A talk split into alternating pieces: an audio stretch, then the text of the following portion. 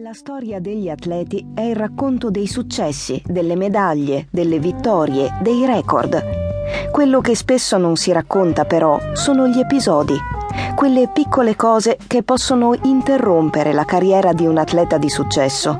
Piccole cose che spesso non c'entrano con lo sport, come per Gabriella Dorio. Mezzofondista, nasce e cresce nella provincia veneta all'inizio degli anni 60 la famiglia non si oppone al fatto che faccia atletica, ma non vede di buon occhio che vada in giro da sola in Italia e poi, quando arrivano i risultati, anche nel mondo. Finché sulla scena non compare la nonna. Riunione di famiglia, con tanto di parroco a testimoniare, e sentenza inappellabile. Se l'atletica è la strada della Gabri, nessuno si azzardi a fermarla.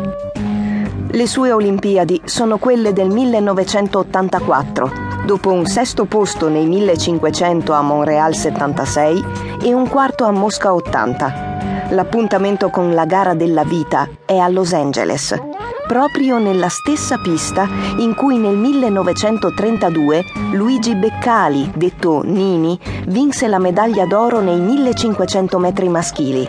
E i 1500 sono la gara di Gabriella Dorio.